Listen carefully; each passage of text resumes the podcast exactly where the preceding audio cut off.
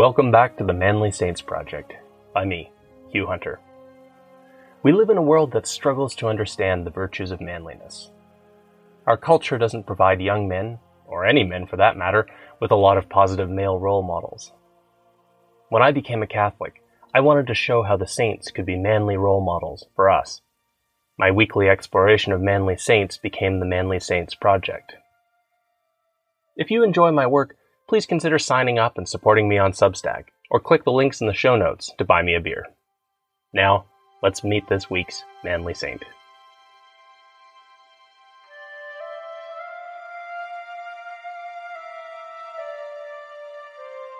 Join me today to meet a priest and hero of the Korean War. Name Father Emil Joseph Kapaun. Life 1916 to 1951. Status Servant of God. Feast not applicable. The mortars began firing just before sunset. The remnants of the 8th Cavalry Regiment hunkered down, their final defense being organized by Lieutenant Walter Mayo. The 8th Cavalry had been the tip of the American advance into North Korea. Now, they were deep in enemy territory, their last route of escape about to be cut off. It was All Saints' Day, November 1st of 1950. The communist assault began as night fell. They pressed in, but Lieutenant Mayo moved the men he had left strategically, holding the line as Chinese made rockets were fired into the camp. As the fighting went on, one soldier, Peter Bussati, dived into a foxhole. Then he heard someone drop in behind him. It was Father Emil Kapaun, the chaplain assigned to the 8th Cavalry. Kapaun asked Bussati if he was all right and helped him to disinfect a wound. Bussati then said an act of contrition. Kapaun blessed him, and then Bussati popped back up to fight, and Kapaun continued to scramble through enemy fire to help. Bullets were coming by so close that one of them hit Father Kapaun's pipe. At one point, he got too far from the enemy camp, and two communists grabbed him. They were dragging him off when Bussati, now in a new position, saw what was happening. The Americans opened fire, and the communists dived for cover, with Kapaun getting safely back to camp. Around midnight, it was clear that the position was hopeless. Hundreds had died, and the Americans were pulling back. Once he was sure that all the wounded were safe, Kapaun went with them. But then, as he was about to cross a river to safety, someone told him that there were still men left behind. Kapaun turned around and walked back into North Korea. The story of Emil Joseph Kapaun had started in 1916 in a small farm near Pilsen, Kansas. Emil Kapaun was a hard worker with an interest in machinery. He was not above using that knowledge for mischief, such as when he rewired a girl's car so that when she tried to turn it on, it delivered an electric shock to her car seat. But as Emil grew up, he felt increasingly certain that he was not going to be a farmer like his father. He was going to be a priest. By the 1940s, Emil had become a priest in the Pilsen diocese, only to discover that people who had known him as a boy, especially the older ones, struggled to see him as a priest.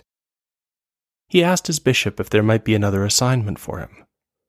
It was 1944, and the bishop knew exactly who would benefit from another priest he transferred Father Kapaun into the Corps of Chaplains.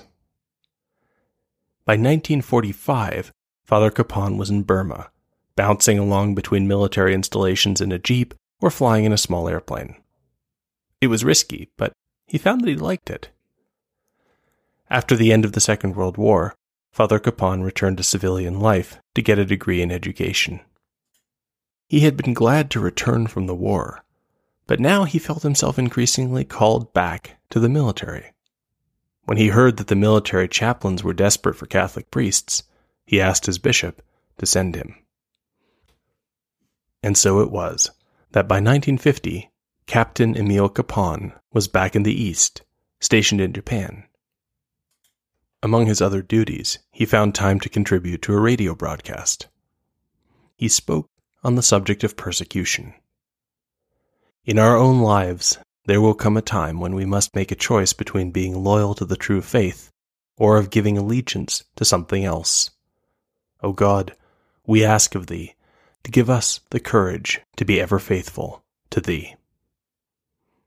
It was a strange choice of topic, because in just a year, Kapaun would face exactly that test. In June of 1950, the North Korean army swept down into South Korea. At first, Kapaun wasn't sure it would amount to much. But the North Koreans were winning, and soon the 8th Cavalry Regiment was part of an American led UN force steaming across the ocean to intervene. The intervention began in September of 1950 with an amphibious assault on the southwest coast of modern South Korea. It was a success. The attack didn't just surprise the North Koreans, it cut off their supply lines. Much of the North Korean invasion force went into retreat, and as they moved back north, the Americans pursued them. And at the tip of the American advance was the 8th Cavalry Regiment. Father Kapaun did not stay behind the lines. He was always moving between concentrations of men. As Kapaun bounced from place to place on a jeep, smoking his faithful pipe, he often came under enemy fire. His Mass kit got shot apart by a stray bullet. Kapaun got another one. Then it too was hit. By now the jeep had been destroyed as well, and Kapaun kept his Mass kit in his pockets as he rode around on a bicycle. Even his pipe was shot, so that he had to carve a new stem for it out of bamboo. In his letters home, he admitted that he was shaken by the violence. But he was there as a priest, as a man to be called Father, so apart from his correspondence, he kept these thoughts to himself. There were bright spots, too. In one liberated South Korean village, there was a church. The priests had fled the approach of the communists. Kapaun didn't speak any Korean, and the villagers didn't speak English. What they had in common was the Mass in Latin. As I said the prayers at the foot of the altar, I could not help but think I could not speak the language of these people, nor could they speak mine. But at the altar, we had a common language. I imagine the people felt the same way. It was a cold October.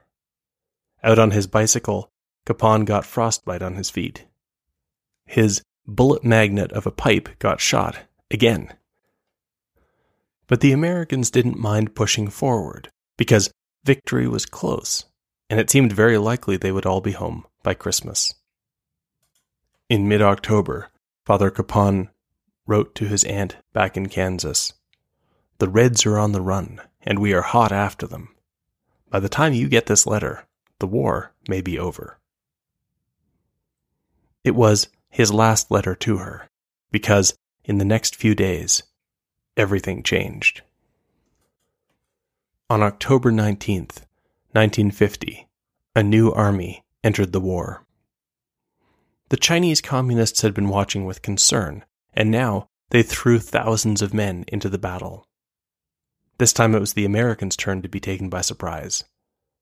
They had been pursuing a demoralized, fleeing enemy. Suddenly they were facing a new wave of new soldiers, well equipped and fresh to the fight.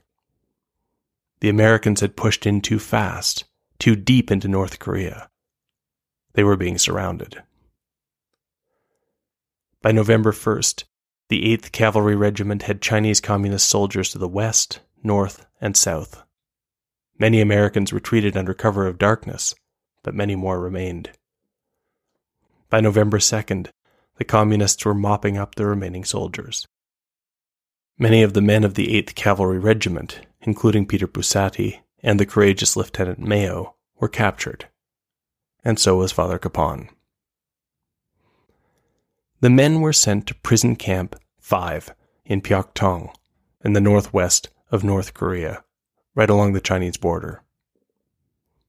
The Communists were not quite bold enough to do away with the conventions for prisoners of war, but they kept the men in poor conditions and on starvation rations, just enough food to keep them alive, but exhausted. Kapaun was not allowed to continue his work as a chaplain.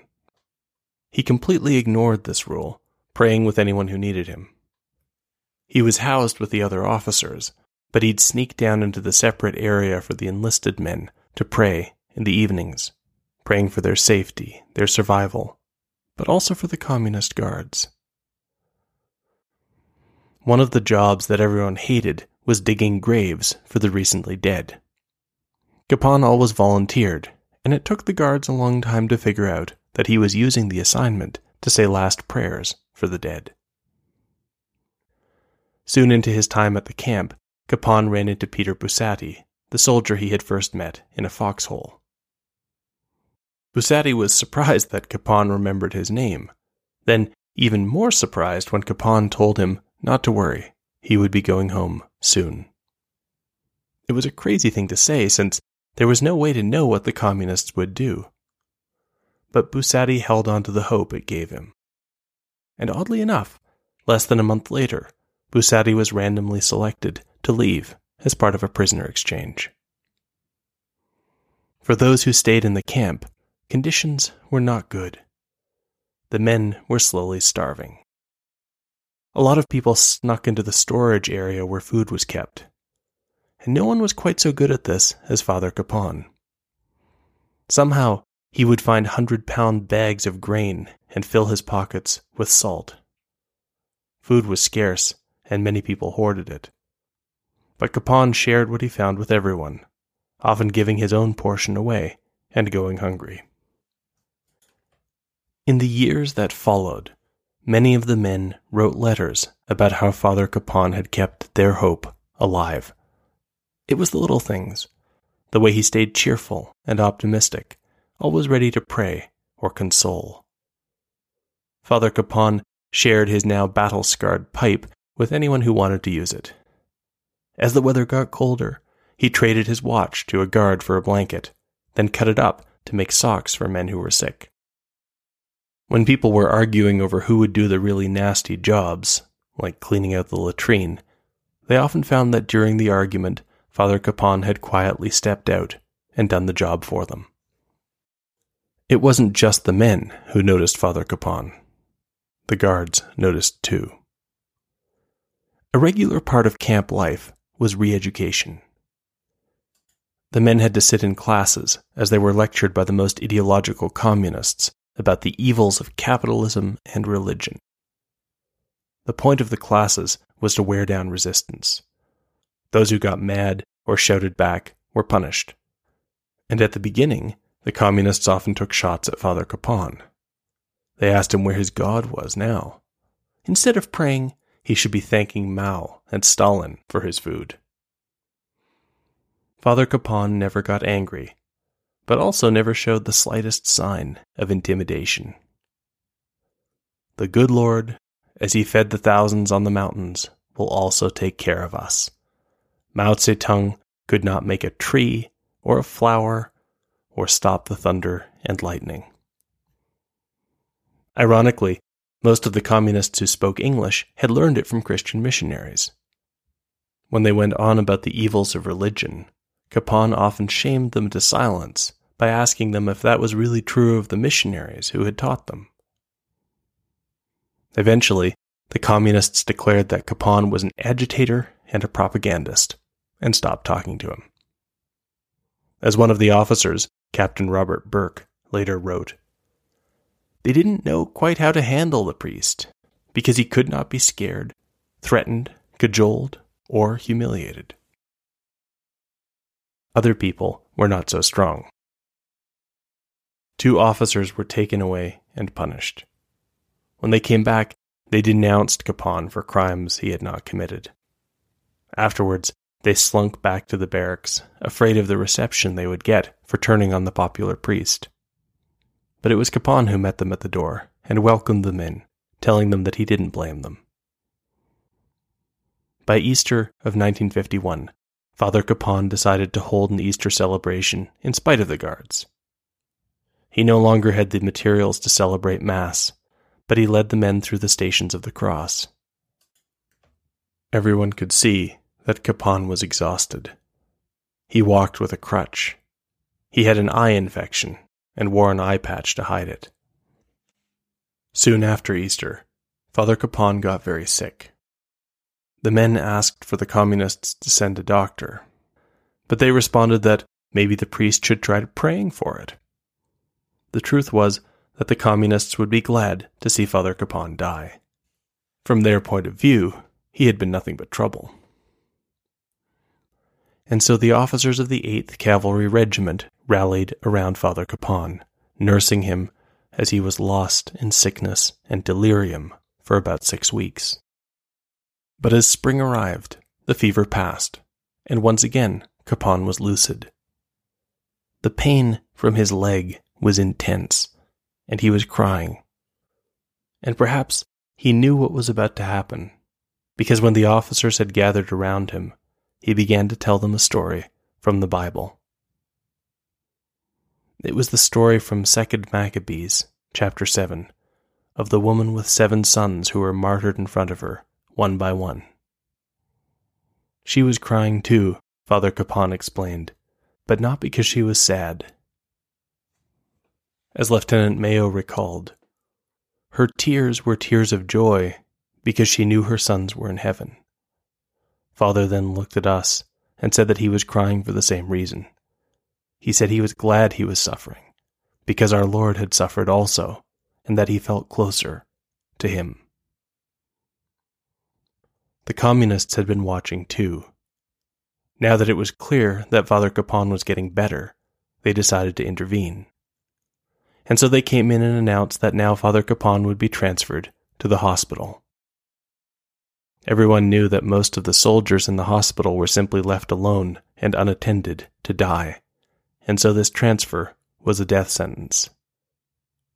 As Captain Burke later wrote, they couldn't take him out and shoot him because they feared a rebellion, so they waited until illness and overwork finally got the best of this stalwart soul. As Kapaun was being carried out, he remained cheerful. He gave away the few possessions he had.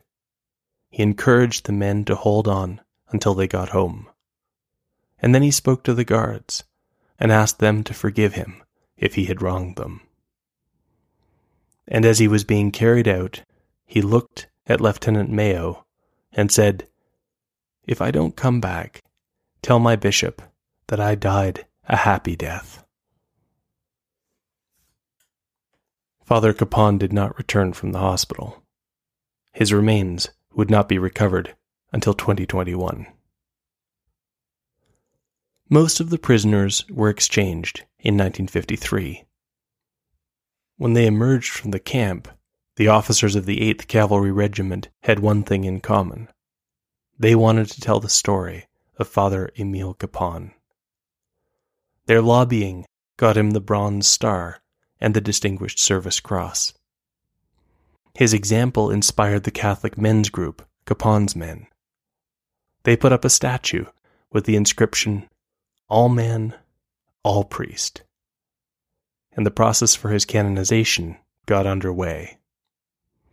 This is a process that is at its earliest stage. Father Kapaun is now considered a servant of God. The Church moves slowly in such matters, and it will likely be decades or even centuries before the process is complete.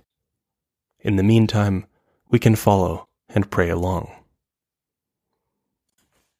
so we may not yet be certain that Father Emil Kapaun is a saint. But as for whether he was a man, there is no doubt. Captain Burke said it best. This is how I remember the finest man I ever knew, the most outstanding priest I've ever seen, the hero of heroes, and to put it simply, the most unforgettable character I've ever met. That diamond in the rough that we would all be proud to call Dad, the man we respect and admire and cherish in our hearts, our beloved Father Kapaun.